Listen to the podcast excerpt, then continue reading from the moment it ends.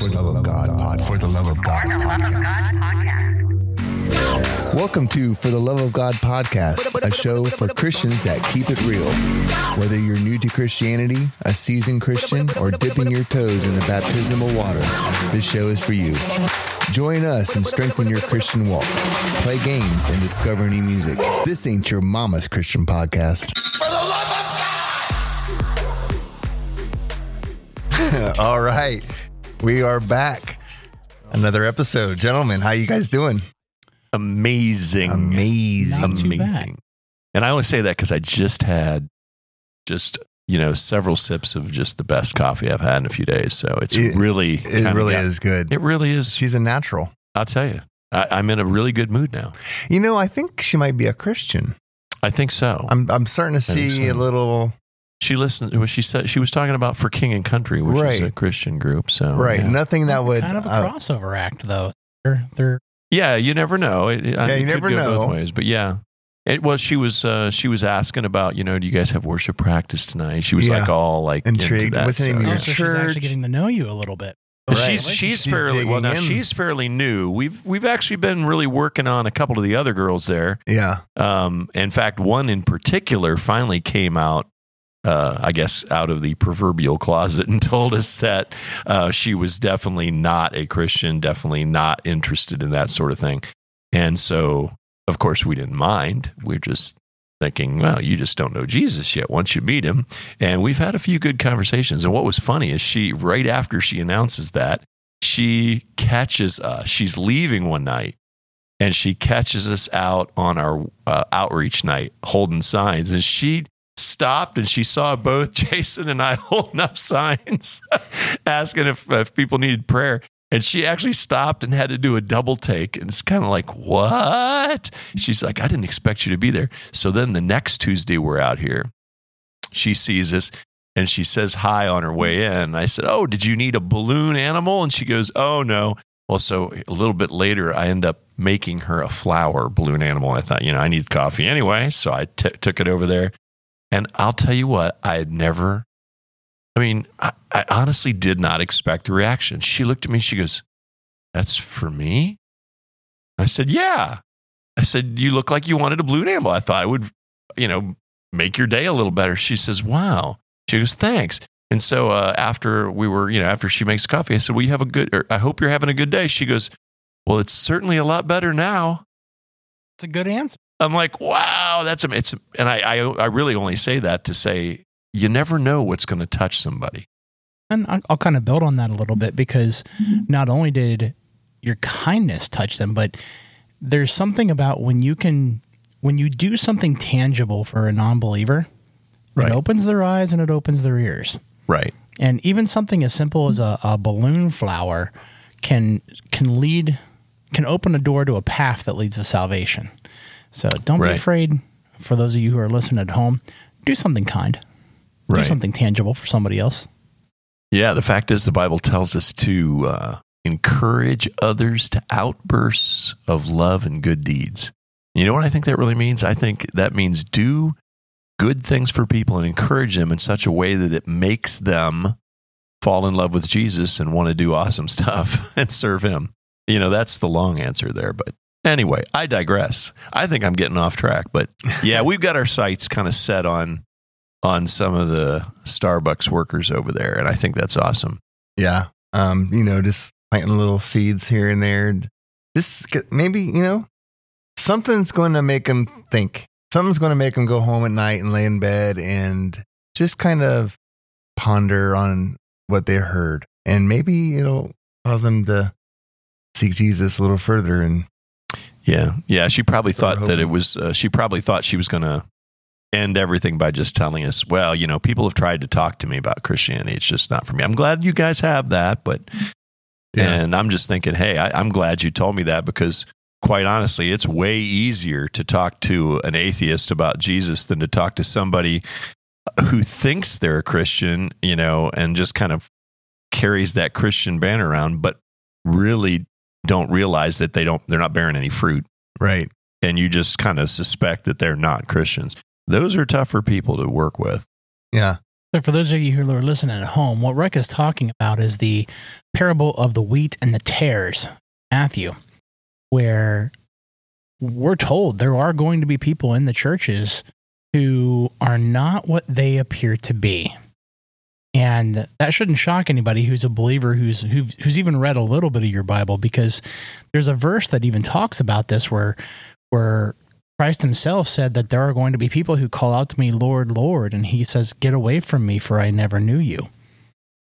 That's that's a scary thought if you're if you're not sure of your salvation. Right. Yeah. you got to take that a little further. The the fact is, is he says not only will they come and say, Lord, Lord, but they're going to say, wait a minute. But but but but but Jesus, I I I did ministry in your name. You know, I went to church. I, you know, I'm paraphrasing obviously here, but you know, I did this this stuff. I, I taught in the children's ministry, you know, and did all those things. And he's going to say, you know, the fact is, you weren't obedient, and so therefore, I don't know you. Sorry. And so, yeah, I think it's uh, sometimes there's a, not only do people walk around as sheep, uh, as wolves in sheep's clothing, in other words, professing to be a Christian but not but I think there's a lot of people who are confused and they feel like because of false teachings, they feel like they've crossed that line, but never really have. Yeah. I, and I, the thing is about that particular verse about the Lord, Lord, I've done all these things. Yeah. Um, the problem really is they, they felt like they had to do all these works in order to get their, get their, um, seat in heaven. And he's, he's really saying, you just didn't have faith in me by believing in me and faith by grace alone that you felt that you had to work for it. I think uh, the Holy Spirit will lead you to minister and to bring people to Christ, but it's not a, it's not a works based faith. Well, I think we're going to be talking about that a little later anyway. So. We are. Yes. Th- Why folks, don't you tell us what's going to happen today? Today's uh, episode is religion versus relationship. And how important the relationship is and, and where religion kind of falls into that. And um, so we will get rolling on that after our game. So right now we're going to spin the wheel.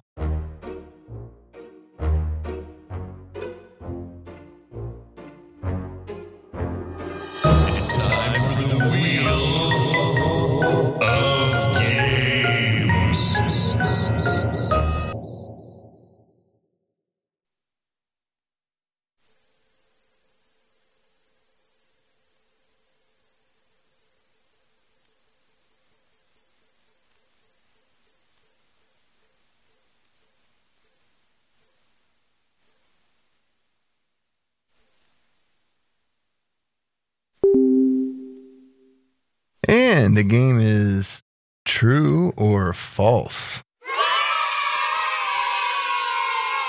True or false? This is always an easy game because you got a 50 50 shot of whether you're right or not. Right, which means I'm going to I'm going to just fail miserably because well, 50 50 are odds. I whenever like there's a 50 50 shot, I always blow it. So did you did you want to read the questions this week? You mentioned sure, the last you mentioned the last week that Okay, so true or false? Who's we'll, who's first? We will start with you, Jason. Pick a How many are we doing? We're going to start with you, Jason. We're going to start with me. Okay. How many are we doing? I guess we'll do 10. All right. All right. 10 so, it is. 10 questions. So, uh, Jason, true or false? The gate of hell is wider than that of heaven. True. Enter in by the narrow gate. Wide is the gate and broad is the way that leads to destruction. Matthew 7, 13, and 14. That's why they they wrote about the highway to hell. and not the bike path to hell. All right, so Rick Moses once wrote, "See with what large letters I write to you with my own hand." I that sounds false to me. Correct. It wasn't Moses, but Paul. Paul. I was just that's what I was. See with what, what I was thinking. letters I write to you right. with my own hand. That's that didn't sound like a Moses thing. So yeah. Next, so, Jason, when Joseph was in Egypt and the foretold years of famine finally struck, domestic export business boomed. True or false? Phrasing that question. Yeah, I know, right? Almost too modern. True. All countries came into Egypt to Joseph to buy grain because the famine was severe in all the earth. Genesis 41 57. All right. Funny- Good funny job, enough, sir. That actually, he wound up buying people, land, products. Oh, yeah. Egypt was extremely rich during that time frame. Oh yeah, all because of of uh, well Joseph, but because God blessed Joseph. Right. So, Rick, you need Jesus, true or false? That's a- what? that's a fair question after the last one. All right. So, Do do, you, you need, need- Jesus? uh, true or false? Yes, true. I am the way, the truth, and the life. no one comes to the Father except through me. John 14, 6. So I really hope the questions are going to be slightly more difficult than that as we move forward. All I can say to that, really, I really just wanted to answer duh, but So, Jason, hypocrites pray in their rooms. True or false? False. When you pray, you shall not be as the hypocrites, for they love to stand and pray in the synagogues and in the corners of the streets, that they may be seen by men. Matthew 6 5. yep, yep, yep. Yep. Well, several of these questions have come from Matthew, which really helps out. That's what we're studying in Bible study right now. Yeah. It pays to be in Bible study, folks. Pays to be in Bible study. All right, Rick. Jesus' disciples did not wash their hands when they ate bread. True or false? Well, they certainly took some heat for not observing the hand washing ritual, so I'm going to say yes, true. That's another one that's in Matthew. We just covered Matthew 15 too. I was they don't- overthinking that. I was thinking, now wait a minute, are they trying to trick me with something here? Yeah, I was thinking that too because I remember. I think if it's Jesus that says something about it's not necessary to wash your hands before you eat. That's, that's the story. It's the for they don't wash their hands when they eat bread. Matthew 15 2. Yeah. It was the Pharisees that were complaining to Christ that they didn't follow the, the traditions of the elders. All right, Jason, you're up next. Mm-hmm. So we are now tied three to three. The devil can separate us from the love of God, true or false? That's kind of a trick question because if you follow the devil's ways, the ways of the world, it can separate you from the love of I God. think you're overthinking it. Two. devil can't make you do. True. Wait, what's the question? The devil can separate us from the love of God, true or false? False. Nothing in all of creation There can you go. separate us from the love of God that is in Christ Jesus. Romans 8, 38 through 39. Right. Good recovery there, man. Yeah.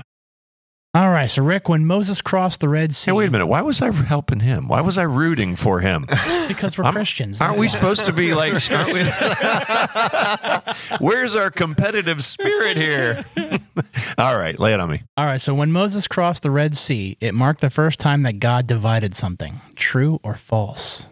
Uh, that is false because he divided um, light from dark and water from dry land. And yeah, The first division made by God was well before the time of Moses. God already divided light from darkness in There the go. fourth verse of the Bible. there we go. Genesis 1 4. Okay, you're up, Jason. Mm-hmm. King Darius commanded. Would that be considered long division? depending on how you look at it. so King Darius commanded that Daniel be cast into a den of lions, then went to fast all night that Daniel's life may be spared. True or false? False. That is incorrect.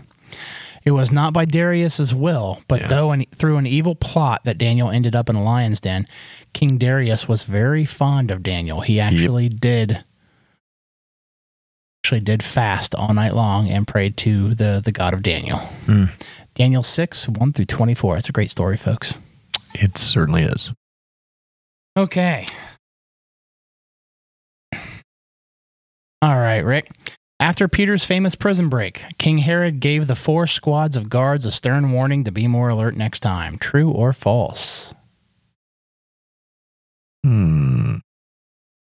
Boy, I'm trying to think of this outcome of that story. Never really thought about the guards much. Um. Yeah, I'm going to say true. False. Oh, I took a hit, and Jason has got his arms in the air. Yeah, I think Jason knew the answer to that one. It's in Acts twelve nineteen. When Herod had sought for him and didn't find him, he examined the guards and commanded that they should be put to death. Oh, there you go. Hmm, there you go. Stern warning. Yeah, that was probably a little lighter than, yeah. During the second attack on Ai, Joshua stretched out his javelin for as long as the battle was raging. True or false? I am gonna have to take a guess on this one. Mm-hmm. And why would they say he did that if he didn't do it? So Ai want to say true. For Joshua didn't draw back his hand with which he stretched out the javelin until he had utterly destroyed all the inhabitants of Ai. Joshua 8:26. And for those of you who are listening, I is literally spelled A I. AI. I. Hi. A. AI. Interesting. Now that we started I thought that was a Fonzie thing. A. now that we started with the uh, the city of Ai, we're now going to go to the land of Oz. So there was a man in the land of Oz whose name was Job. Or true or false? oh, this is like where he's from. You know, as many times as I've read that, I don't know that I ever paid attention to where he lived. So this will also be a guess. And I, just because I am not good at this, I'm going to take your approach. I'm going to say true. Okay. I think the answer is false because I think it's from the land of. But you said true. I said true. It is false. Not Oz. Job won one. Wow. Wowzers. Okay, Tricky. so that's uh, two. You guys have both taken two hits. Then I have two hits. Mm-mm. I thought you had two. My bad. All right, I'll take. Okay. This is live, Speaking people. of Come tricky. on now. Ooh, I'm gonna have to practice that name. Uh, Oh, Mr. Nathan is stumped by a word. I pitiful. A fifth A H I T H O P H E L. Sure. Uh, Uh, Ahithophel. Ahithophel. All right, I think I'm, that's I'm correct. going with Ahithophel. oh, that. man. Ahithophel, Yeah. famous for his counsel, passed only by his pride. True or false? It does. No. What a crappy question. A Ahithophel. You can't even pronounce it reading it, and I'm supposed to know what you're talking about. Hey, I figured it out. I hit the foe. True. True.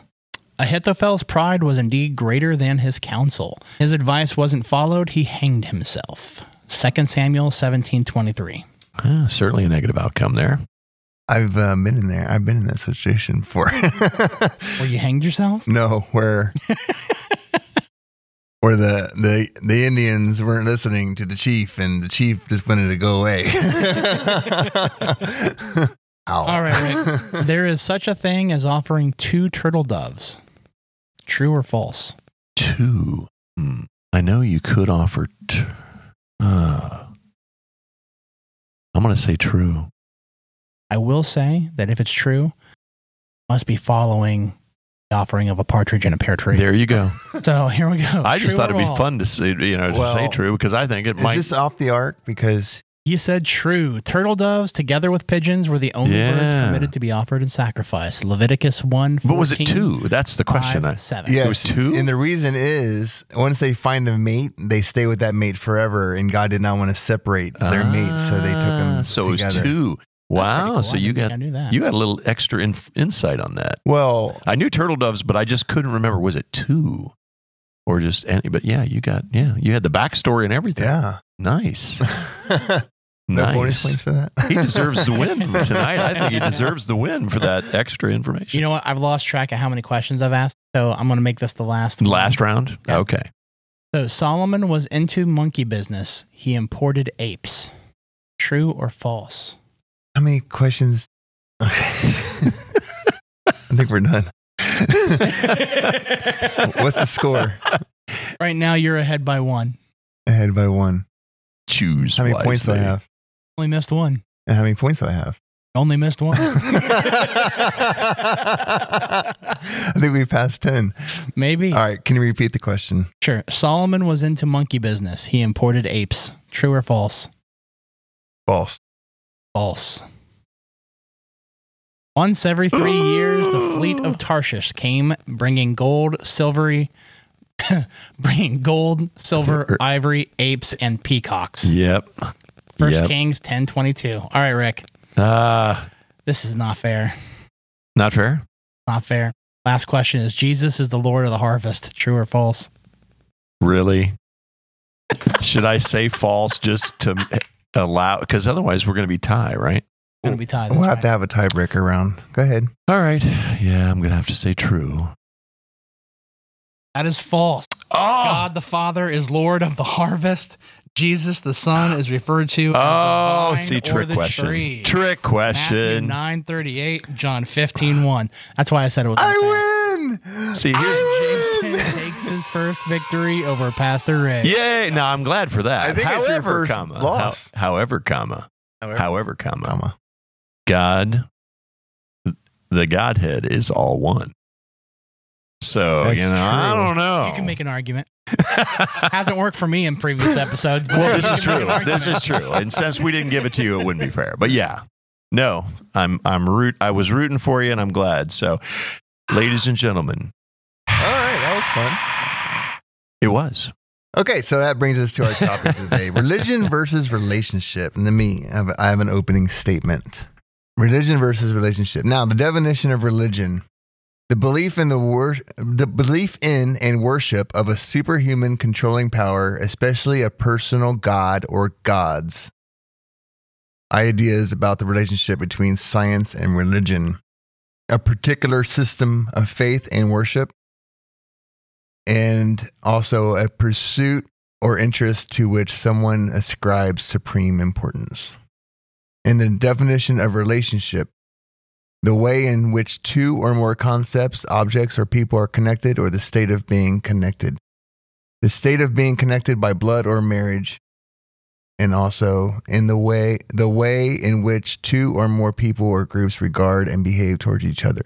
Now, According to the definition of religion, it can not only be about worshiping God, but any gods, or even a superhuman.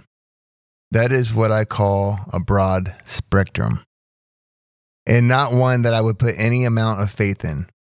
When you are part of a religion, you are simply implying that you are willing to worship any sort of God, which includes idols or even ideology.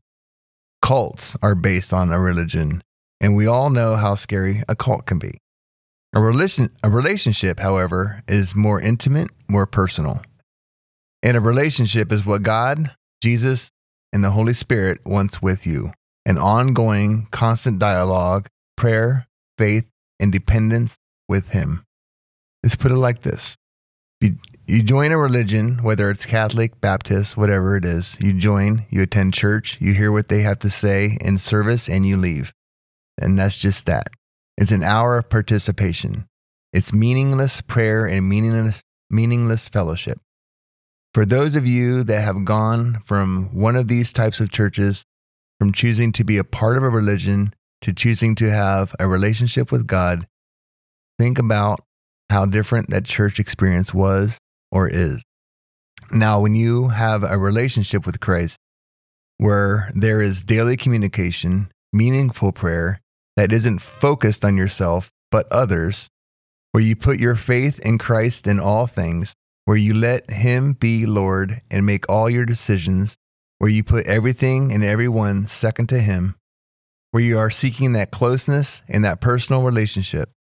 And when you go to church, it is not a participation, but a way to get closer to Him, to worship Him, and to have a meaningful fellowship with others that feel the same way it's altogether different. When you form a relationship with God is when there is depth. That's when you feel Him move inside you. That's when you think of Him not weekly, not even daily, but hour by hour, minute by minute, where every decision you make and every thought you have involves Him. Then and only then are you truly living in the vine. Then and only then will you see God working in your life when you are one with him, you will be rewarded. Now that is quite an opening statement. Are we done here? Yeah, I don't know if there's much to talk about or debate with that. You kind of just laid it out. Well, I think uh, you know. I think other perspectives and other ways of communicating it still might be helpful for our listeners. So certainly, I think we still have some things to talk about. Um, Let's start with the the idea of the, the definition. the the entire idea of religion as a category is, is hard to define. There isn't a unified understanding or an agreement on really what the term religion really means. It, it's one of these words that's kind of nebulous. If you if you hear someone start to talk and they they make a claim of religion, it's hard to debate that because their definition of that word might be different than than yours. So it's important for for you to make sure that you're when you are engaging with others who who don't believe, if they bring up these words, don't assume you know the answer to what they think they mean. So it it just be very careful with that. Yeah, religion is it, it can be kind of a nebulous term to people, um, and it has a lot of implications and a lot of there are a lot of variants of the way people believe what re- religion is all about. And so I think, you know, having pastored for many years and had this discussion with many people, when I think of religion, I think of I think of it, there are certainly elements of religion in the Christian walk.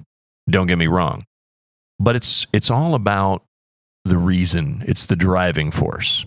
For example, in religion, you are religion is more about earning your way uh, to have what you want. It's it's sort of you focused.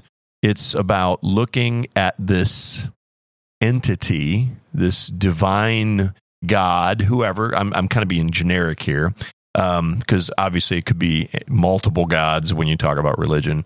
Uh, completely fake, but it's about it's about knowing that they have something you want and then doing what they want you to do in order to receive that which they promise. And it is kind of you driven. You know, I'm going to do this so I can get what I want. It's about behavior. Yeah, it's it, you know, it, and there's certainly more to it than that, but typically when I when I talk to people about religion, when I hear people talking about religion, what it really boils down to is doing something to please God so they can get their ticket into heaven or to get his help or to become prosperous or whatever. We got quite a storm brewing out there. We certainly do. And with what happened today at two o'clock, it's fitting.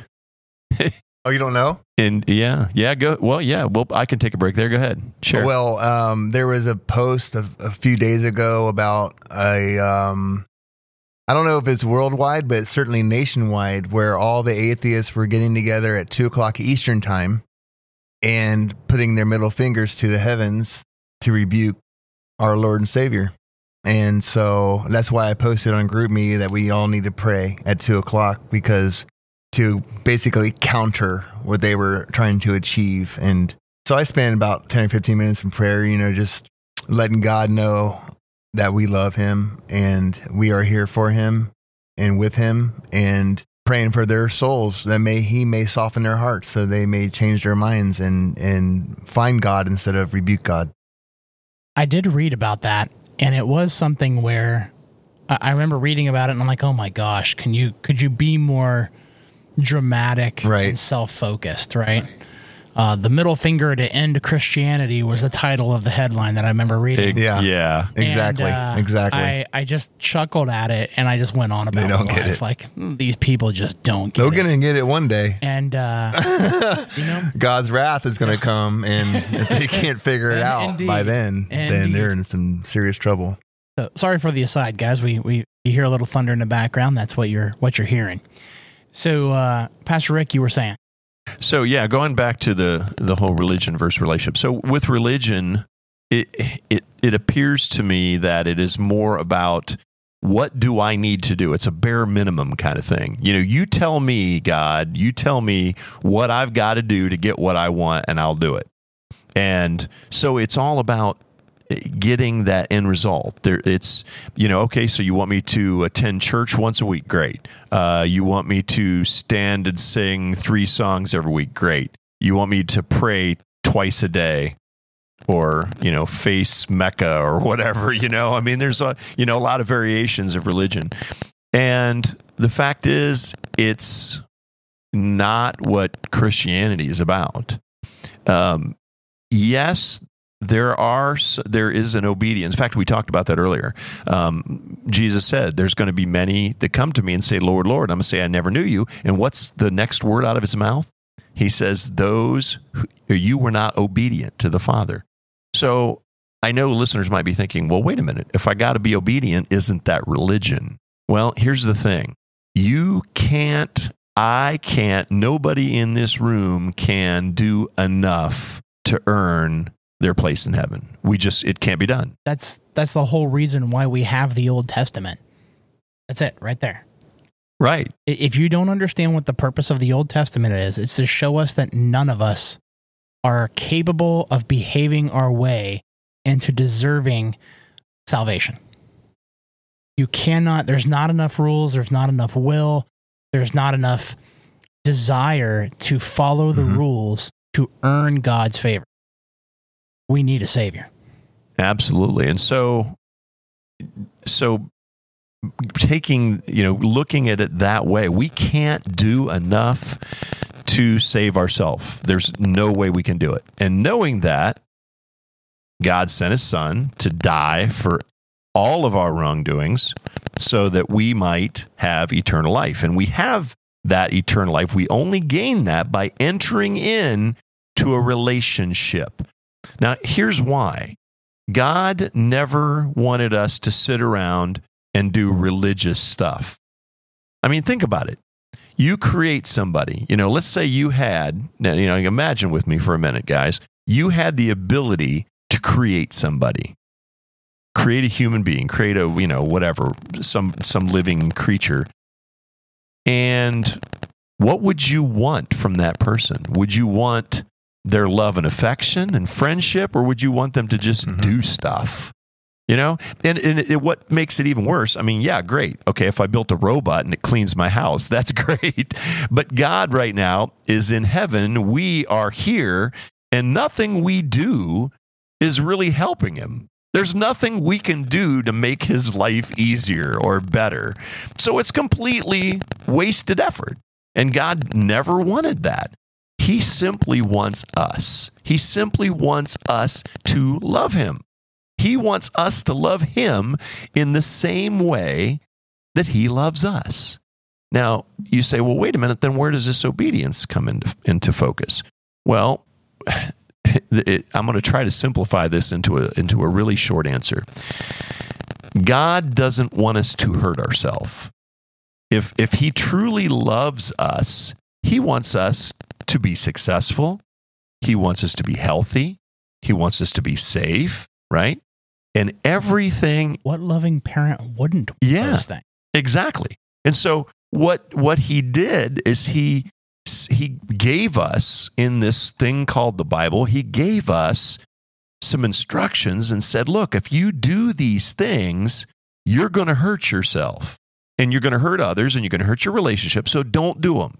Oh, and here, if you do these things, you're going to have a better life. So he was just, as a good parent, he said, Do these things because I love you.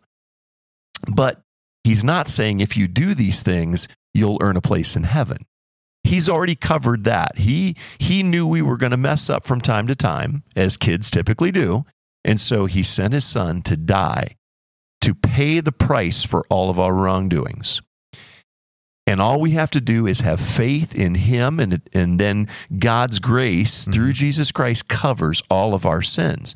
But here's what happens because God wants us to do good things and He wants us to be healthy, He knows we can't do it on our own. So, as a gift to us and a seal placed upon us to guarantee our salvation, God gives us His Holy Spirit. And that happens at the moment we give our life to Jesus Christ. And when we get the Holy Spirit, now the Holy Spirit's job is to give us the desire and the power to do what pleases God. And what is what pleases God? To do things that are good for us and keep us healthy. And so we're we're doing that no longer to earn our way to heaven. In fact, we're not even doing it. The Holy Spirit is giving us the desire and the power to do it. What is our motive now? Relationship. God, I love you. I love you because of everything you've done for me. You gave me life. You gave me your son. You gave me this wonderful opportunity to live in heaven with you forever. And I want to serve you and love you and do things that bless you because of love. And that is the difference. You see, in religion, we work to earn what this deity has for us. In Christianity, it's all about relationship. And so we do what we do because we love God more than we love anybody else. That's why Jesus said, if you want to be my follower, you got to love me more than anybody else, more than your husband, more than your wife, more than your kids. In fact, the level of love you have should be should surpass the love you have for everyone else and it should make it pale in comparison. In fact, Jesus said literally your hate I'm sorry, your love for others should appear mm-hmm. like hate compared to how much you love me. It's all about love. And when we love God with that kind of a passion and love, love always drives actions. If you love your kids, you're going to do things for them. If you love your, your spouse, you're going to do things for them. And when you love people, it drives action, right? And that is why we serve him. And so, really, what he's saying is that, you know, I never knew you. He's saying, I didn't have a relationship with you. And what was the proof? You didn't obey the Father. And that proves to me you didn't love me, right? But the driving force is relationship. I serve my kids all the time. They're in their 20s now, and I still do stuff for him. I'm kind of ridiculous. Why do I do that? Well, yeah, I want him to live with me forever, just like the Waltons. Yeah, right. that's true, which isn't going to happen, and I know that. But it's because I love them, right? It's the relationship that drives it all. But you know, that's uh, that's my two cents. Nathan, you got thoughts on this? I know you're thinking. You got. I see the smoke rolling out of your ears. Why don't you share some of that smoke with us? well, you know, you, the whole idea of religion is a very broad. Well, we've kind of talked about this, but religion can yeah. be applied both broad spectrum and narrowly.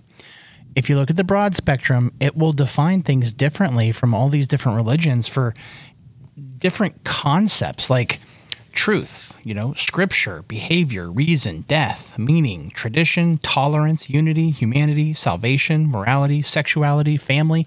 All of those words and those concepts are things that can change based on your understanding of the broad term of definition.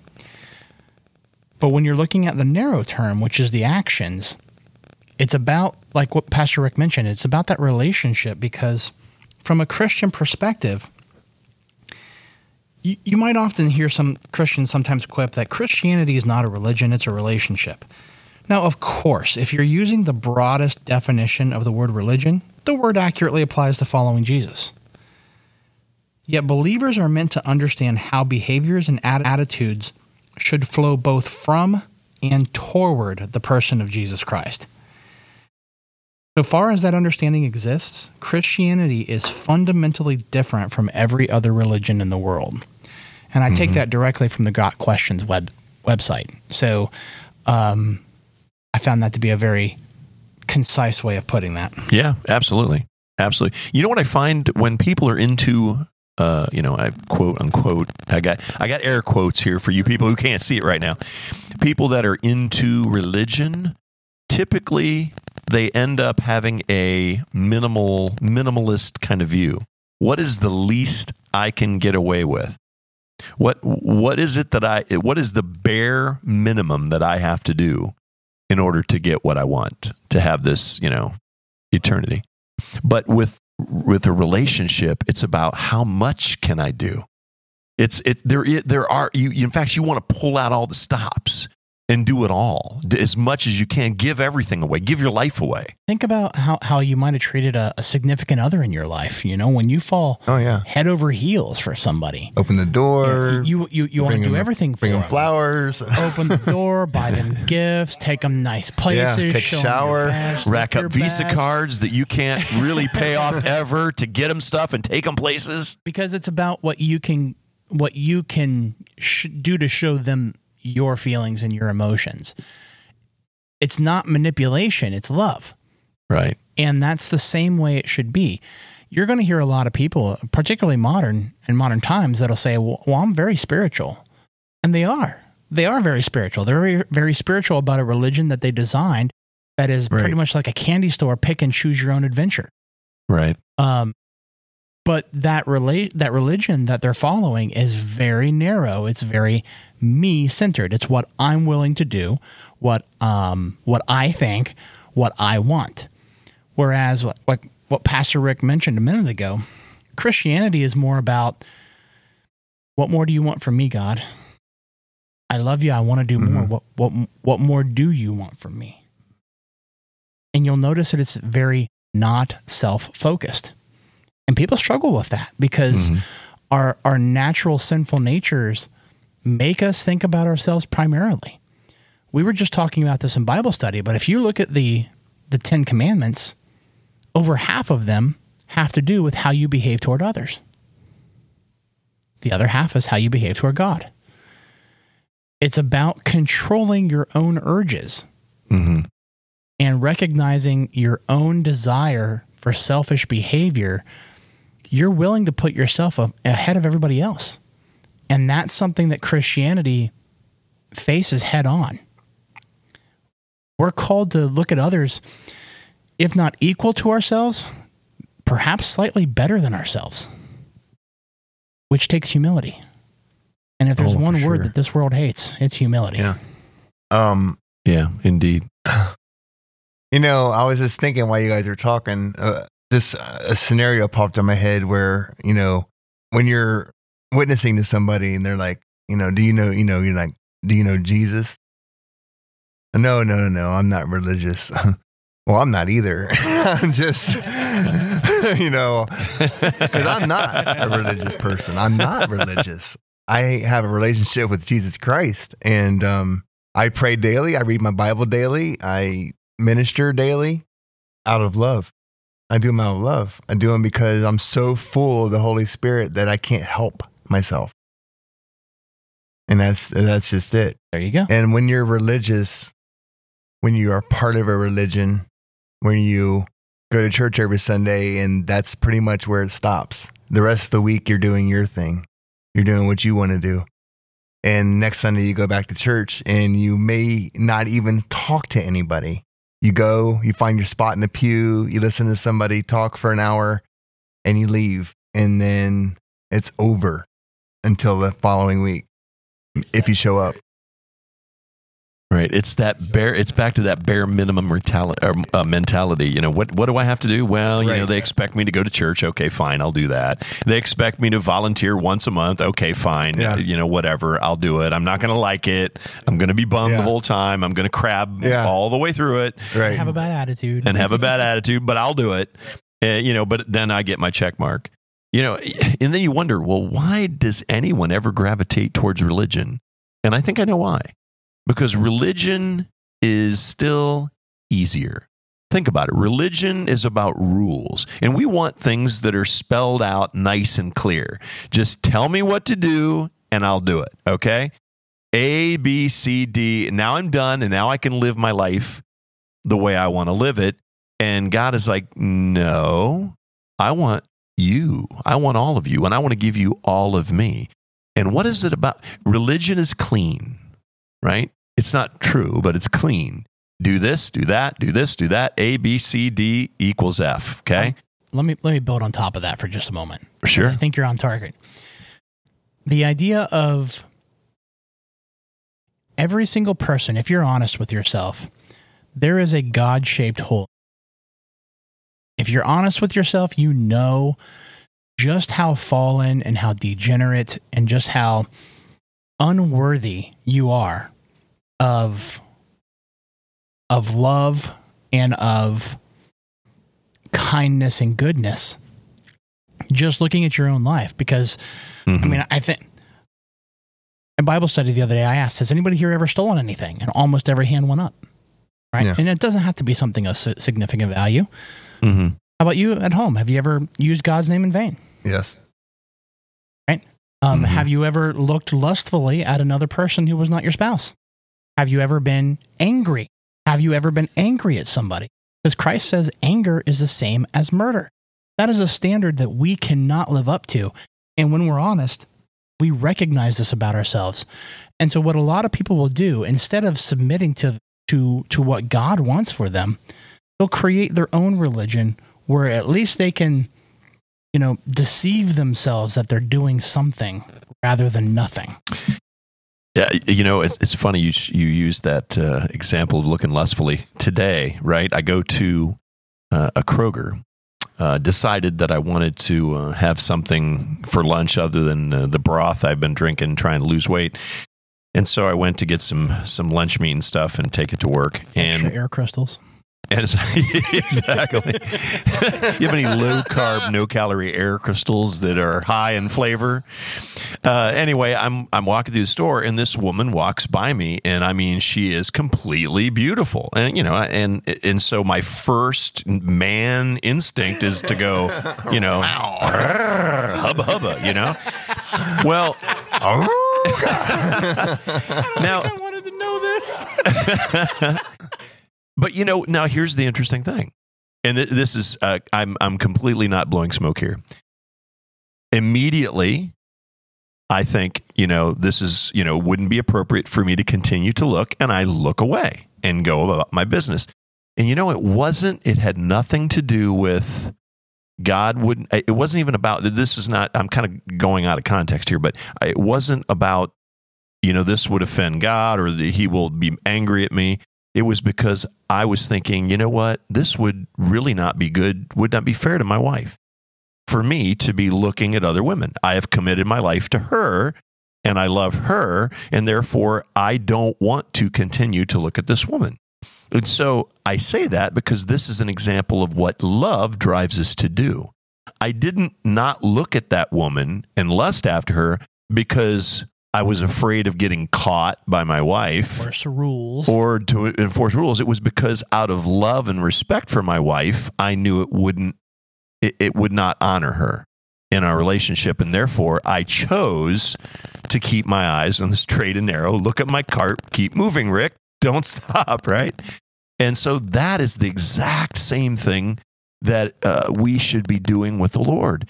That that's what relationship is about. I don't I don't I'm not my first thought is well God I know you wouldn't like me to do this so well I guess I won't. It's well God I want to bless you with my life. I love you and you've done so much for me. I want to do what pleases you and I'm doing this cuz I love you. Huge difference. It's a huge motivational difference and quite honestly it's way more motivational. And that's exactly why people that are religious typically struggle. They struggle to do Yeah. Well, first of all, they don't have the Holy Spirit in them. Uh, but second of all, their their motive is their motivation is not there. I, if I'm if I do it out of love, if my wife, if I knew that my wife was keeping a checklist and could know everything I was looking at, I would resent that. You know, I wouldn't want to do it because of that, because of a rule. But it's because I love her. That's a totally different motive, and it makes me want to be, Mm-hmm. you know, honest to it. You know what I'm saying? Makes you charitable. You're willing to give Yeah. give up things Right. in order to put the person the other person first. Right. So, you know, I mean, now, the, so the second question comes up well, why do people like religion? Because it's clean, it's neat. You know, give me, uh, let me know what I need to do and I'll do it. And then I get on with my life. But relationships, they're messy, right? And they're a little nebulous. Think about it. When you were trying to woo your current wives, and I know that I can, you know, you guys are both married. Uh, for those who are listening, you know, imagine, you know, the person you're currently chasing after or want to chase after, or your wife or husband or your fiance or whatever. You know, what were you willing to do, and did you know what to do right away? You didn't. You didn't know them, so you're thinking, what do they really want? And you got to be creative. You got to think, and then you try things and they don't work. And you try to love them in the way you want to be loved, and they don't like it. And so you get hurt. And then they want something, and you fall and you don't do it, and then you feel bad. Relationships are messy, but they're also beautiful, and they lead to wonderful things. And it's no different with God. And, you know, He's perfect. That's the easy part. You know, you you- you're entering a relationship where half of the relationship is completely perfect. Yeah. Makes it much easier than than marriage, let me tell you. But at the same token, because we're broken, because we don't all have it all, we don't have it all together. We often fail. But that's why the Bible doesn't say serve me and do this, this, this, this, this, and this, and this, and you'll be cool. He says, you know what? If you seek me wholeheartedly, you'll find me. Seek and keep on seeking. Ask and keep on asking. Knock and keep on knocking. It's kind of like dig in and and and and, and chase after God. And when you do that, yeah, it's a little more it's difficult because you don't know what the steps are going to be. With religion, hey, I just know I have to do A through F. With relationship, you might have to do A through Z and then start over at AA through ZZ and keep on going. You don't know. There is no end in sight because you just don't know. And so, because relationships are nebulous, because they're uncertain, because they're messy, we want to avoid it. But I want to encourage all of our listeners and anybody who really has not entered into a relationship with, with Jesus Christ, He loves you just where you are. He is a come as you are God. You don't have to go clean up first. You know, you don't have to change your life and become perfect first. That's the beauty of it. Religion says you got to do everything first. God says, Come to me as you are. I'm perfect. You're not. And I get that.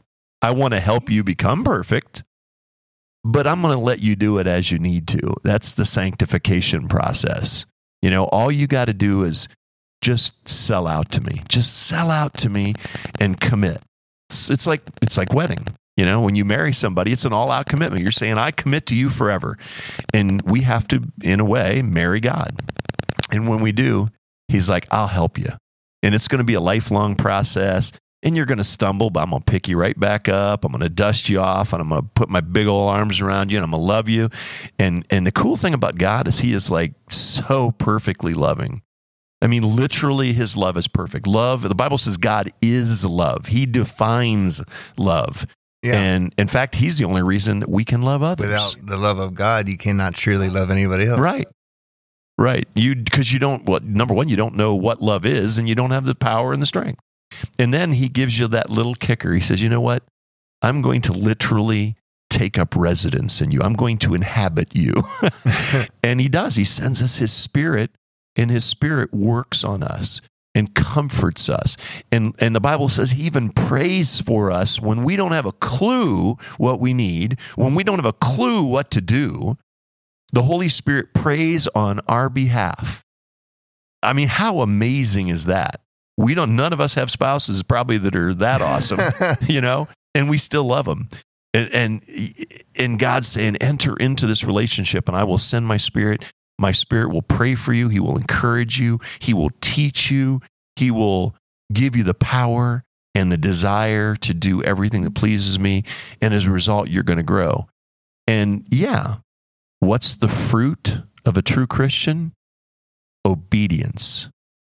But the obedience is not what earned us our place with God. It's not what earned us salvation. Our obedience comes from the relationship we have.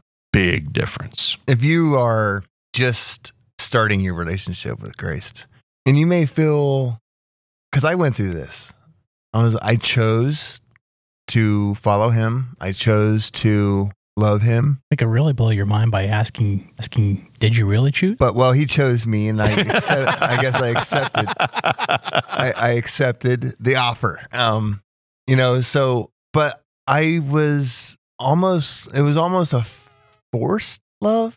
I was. I had to fall in love with Him before I loved Him. You know what I mean? Mm-hmm. Well, relationships take time. Right.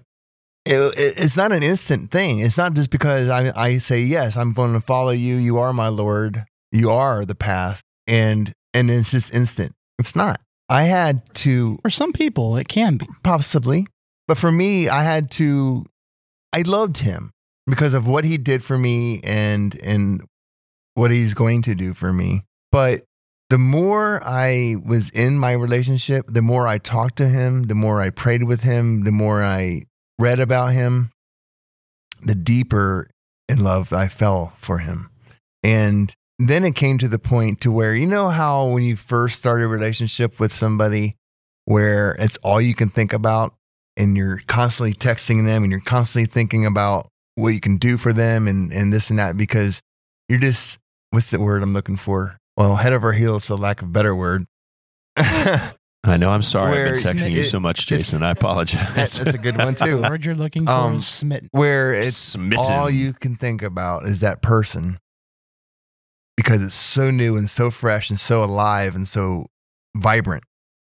Well, you will get to the point in your relationship with God, and it may be right from the get go. Most likely, it will grow from some point to where He is all you think about all day, constantly. You're constantly in prayer. You're constantly in conversation. You're constantly Mhm. looking forward to the next Sunday where you get with fellow believers and worship Him. And it's a daily thing, it's an all day thing. And that's when you know, that's when you know yeah. that you are in love with the Lord, is when it's a constant thing. Now, see, some people would call that religious, a religious fanatic. And and you know okay. what? That Sign me up. Yeah, I know. But you know, that's not what it's all about. What it is is a person who is deeply in love. And that's what love does to you. One of our previous guests comes to mind. She was so smitten with God that she decided she was going to give him an entire day. Right. And an entire day became an entire weekend. And it was just so good and just so wholesome to have that type of relationship that she just Right. built on it. Like, I want to do more of this, not less of it. Right. And that's that's the kind of love that's waiting on you, folks. Yeah. Yeah. I mean, you have the courage to lean into it. Yeah, and, you, and just like any, uh, just like a date, you know, y- y- you might not, you might not totally trust God right now, and you might think, well, you know, I'm just, I don't know if I'm ready to to get married to Him, you know, quote unquote. There's my air quotes again, but you don't have to. You know, get in the Word. the The Bible is God's love letter to us, and He reveals Himself. And if you will get into the word and you will read and you will read his love letter and understand how much he loves you and begin to understand his character and who he is, what's going to happen is you're going to come to the point where you can take that step of faith. And face it, anybody who's ever gotten married knows that you are taking a step of faith. Because, you know, no matter how many years you're uh, you stay engaged or you date, there there's still a big change that happens once you really start living with a person. It, it changes the whole dynamic. And it could go either way, you know. Now, hopefully, you choose wisely. You get to know your spouse, and you take a, a an educated guess that things are going to work out well. Well, that's what you do with God. You get to know Him, you understand who He is, and then you take that jump, that step of faith, and you enter into a relationship. The difference with with God and a relationship with a spouse, well, maybe it's not different. In a way, you the two become one. You you you come together sexually. You come together intimately in that way, and it does take that's a new dynamic as well. Um, with God, it is kind of the same way. He literally takes up residence inside of you with the Holy Spirit, and that changes everything. Uh, you now have an intimacy with Him that uh, is just you know you can't it's undescribable. it's undescribable. I, I can't describe it. I would love to describe it for our listeners but you'll know. Trust me you will know. And if you've ever met anyone who said well you know i go to church and yeah i'm a christian but you know it's keep it low key on the down low you know because it's no big That's right. deal whatever you know they don't have the holy spirit they, they're not in that relationship yet. They might be flirting with it. They might be toying with the idea, but you know, and they might even believe. But the Bible says that even Satan believes. The demons believe, but they still tremble in fear. They're they're not Christians, and until you cross that line and have the Holy Spirit, you're still going to have to take it on faith. You're, it's all head knowledge. But when you enter into a relationship and the Spirit of God comes into you, now there's an intimacy. And you you not only know about God, now you become a person who knows God. Right. And that's not going to be stripped away. So, in a nutshell, the difference between relationship and religion, and and and and strictly speaking about the religion of God, not God's low, low, lowercase g, not your statues, not your cult, but God Almighty, the creator of heaven and earth. Religion is something you end your week with for an hour and it's over. Relationship is Sunday for Mhm. me.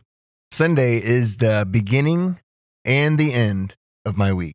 Starting line. It is. It, I start my week on a Sunday in worship of the Lord and prayer with the Lord. And then the rest of the week, I pepper him in all week. we can kind of summarize this by saying religion is about the minimums. Yeah. Relationship is about what more can I do. Yeah. It's a Yeah. different way of looking at things. I do kind of want to speak to the listeners, though, to take a moment and read in Matthew 13, starting at verse 24, the parable of the wheat and the weeds.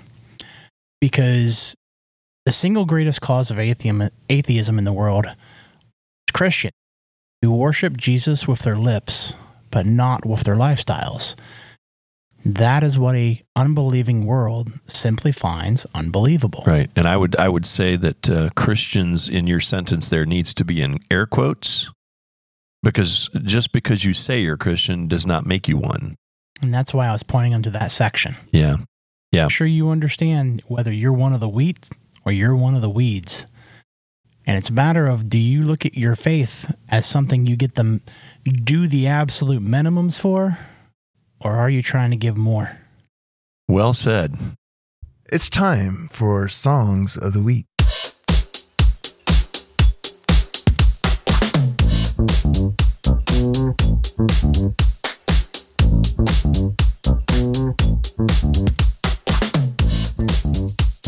I guess I'll go first this week because I, I don't normally go first. Take it away. Um, this song actually was I picked it in the middle of our uh, of our show tonight because there was a, something I said that just kind of resonated in my mind and reminded me of a song, and I started thinking for this song, does it really fit a- Christian thought process? Because so I have picked, You've picked a secular picked a song. secular song, but is but it, there is definitely a message to it, and I encourage you to read the lyrics. It's an older song by Extreme called Hole Hearted. So there's a hole in my heart that can only be filled by you. And this hole in my heart can't be filled with the things I do. Is are you talking about that song Look by at the uh, who's that by? It's a very spiritual yeah, song. yeah. Yeah. I was like, wait a minute, I know those lyrics. Extreme. I never looked at it as I, I, for the life of me, can't I can even hear it in remember the head. band. I it's just, I'm a blank. hole in my heart that can only be filled by you. No- Oh, we just lost like 20 or 30 listeners right there. That's, that's about all of them. Sorry, guys. Yeah, it's from the 90s. So, or, uh, 1991, actually. More Wow. than I'm words. old. Well, you know, I do have this theory that, uh, in fact, I, I, I actually wanted to uh, do a CD.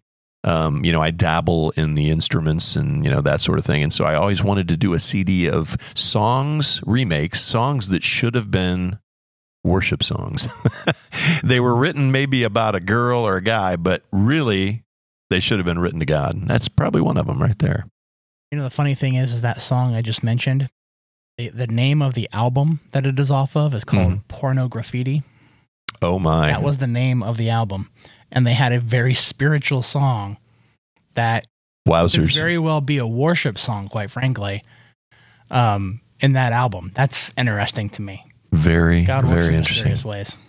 All right. Well, I'm not sure where to go from there, but I'm going to just step right on in here. And uh, my song of the week uh, actually comes from probably a few years back, maybe 2010, 2012. I'm not sure exactly what year it was done, but um, a group that didn't really do much. They actually had about one album, and that was about it. They had some LPs.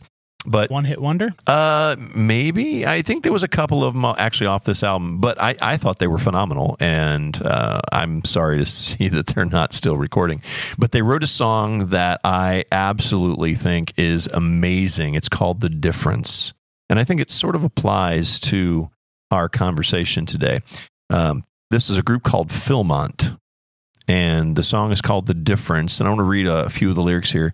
Uh, And I've tried so hard to mix the old life with the new. How many times do we do that? But there's not, there's no in between, rather. If I'm going to follow you, there's got to be a difference. It's got to be significant. If you're really inside changing my life, you would shine. You would be evident. If there's a difference, there's a difference. Here I am.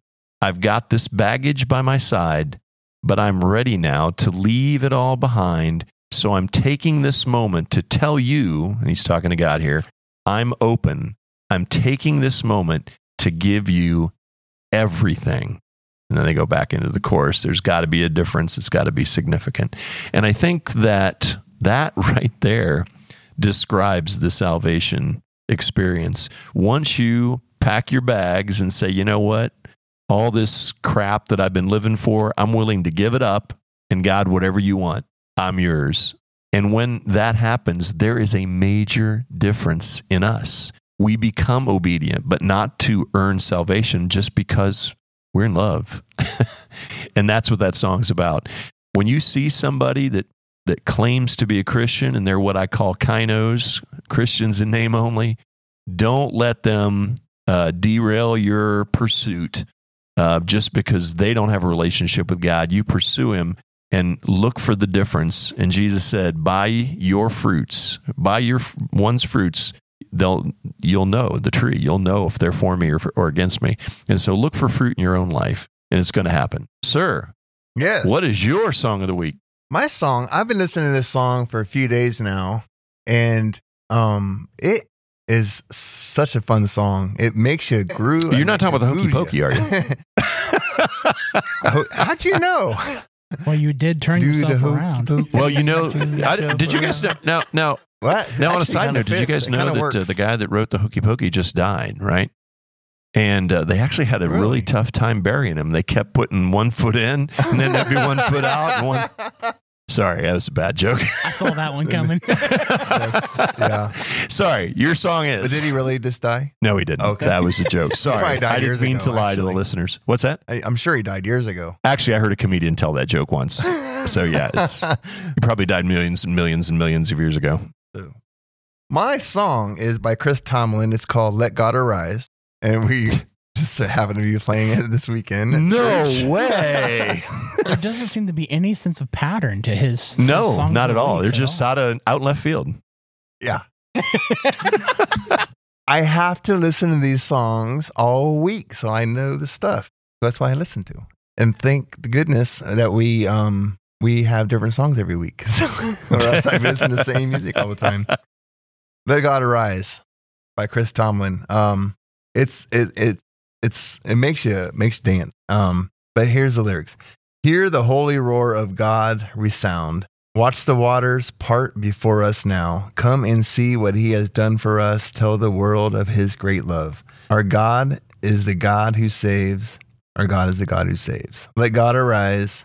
Our God resigns now and forever. He reigns now and forever. His enemies will run for sure, and the church will stand. She will endure. He holds the keys of life, our Lord. Death has no strength, no final word. Yeah, good stuff. You know what I like about that song? At first, I didn't understand. You let God arise. What does that even mean? Let God. ar- But think about what we've been talking about. You know, and, and the people that are hypocrites, Mhm. that that are kinos, Christians in name only. What do they do They for the name of the. Lord?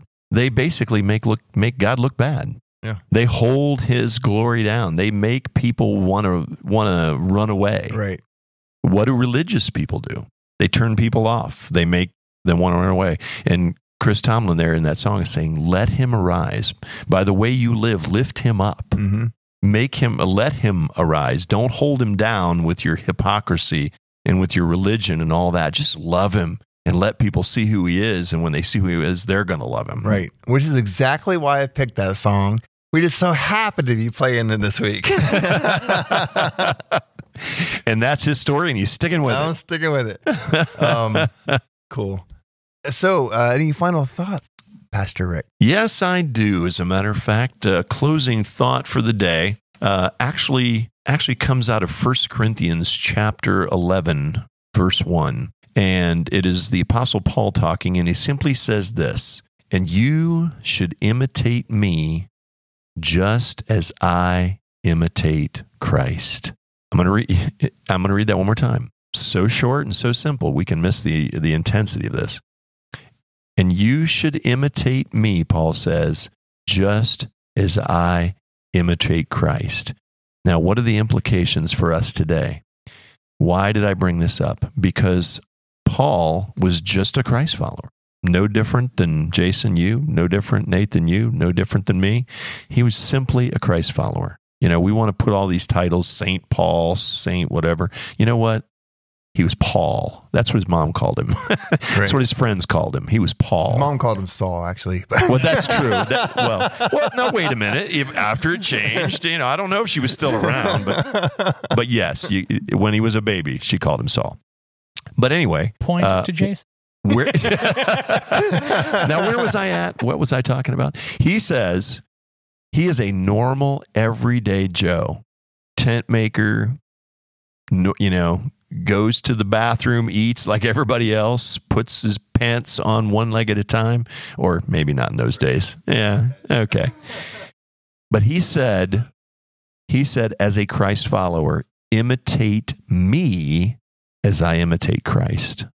And I want to I want to ask you all out there today.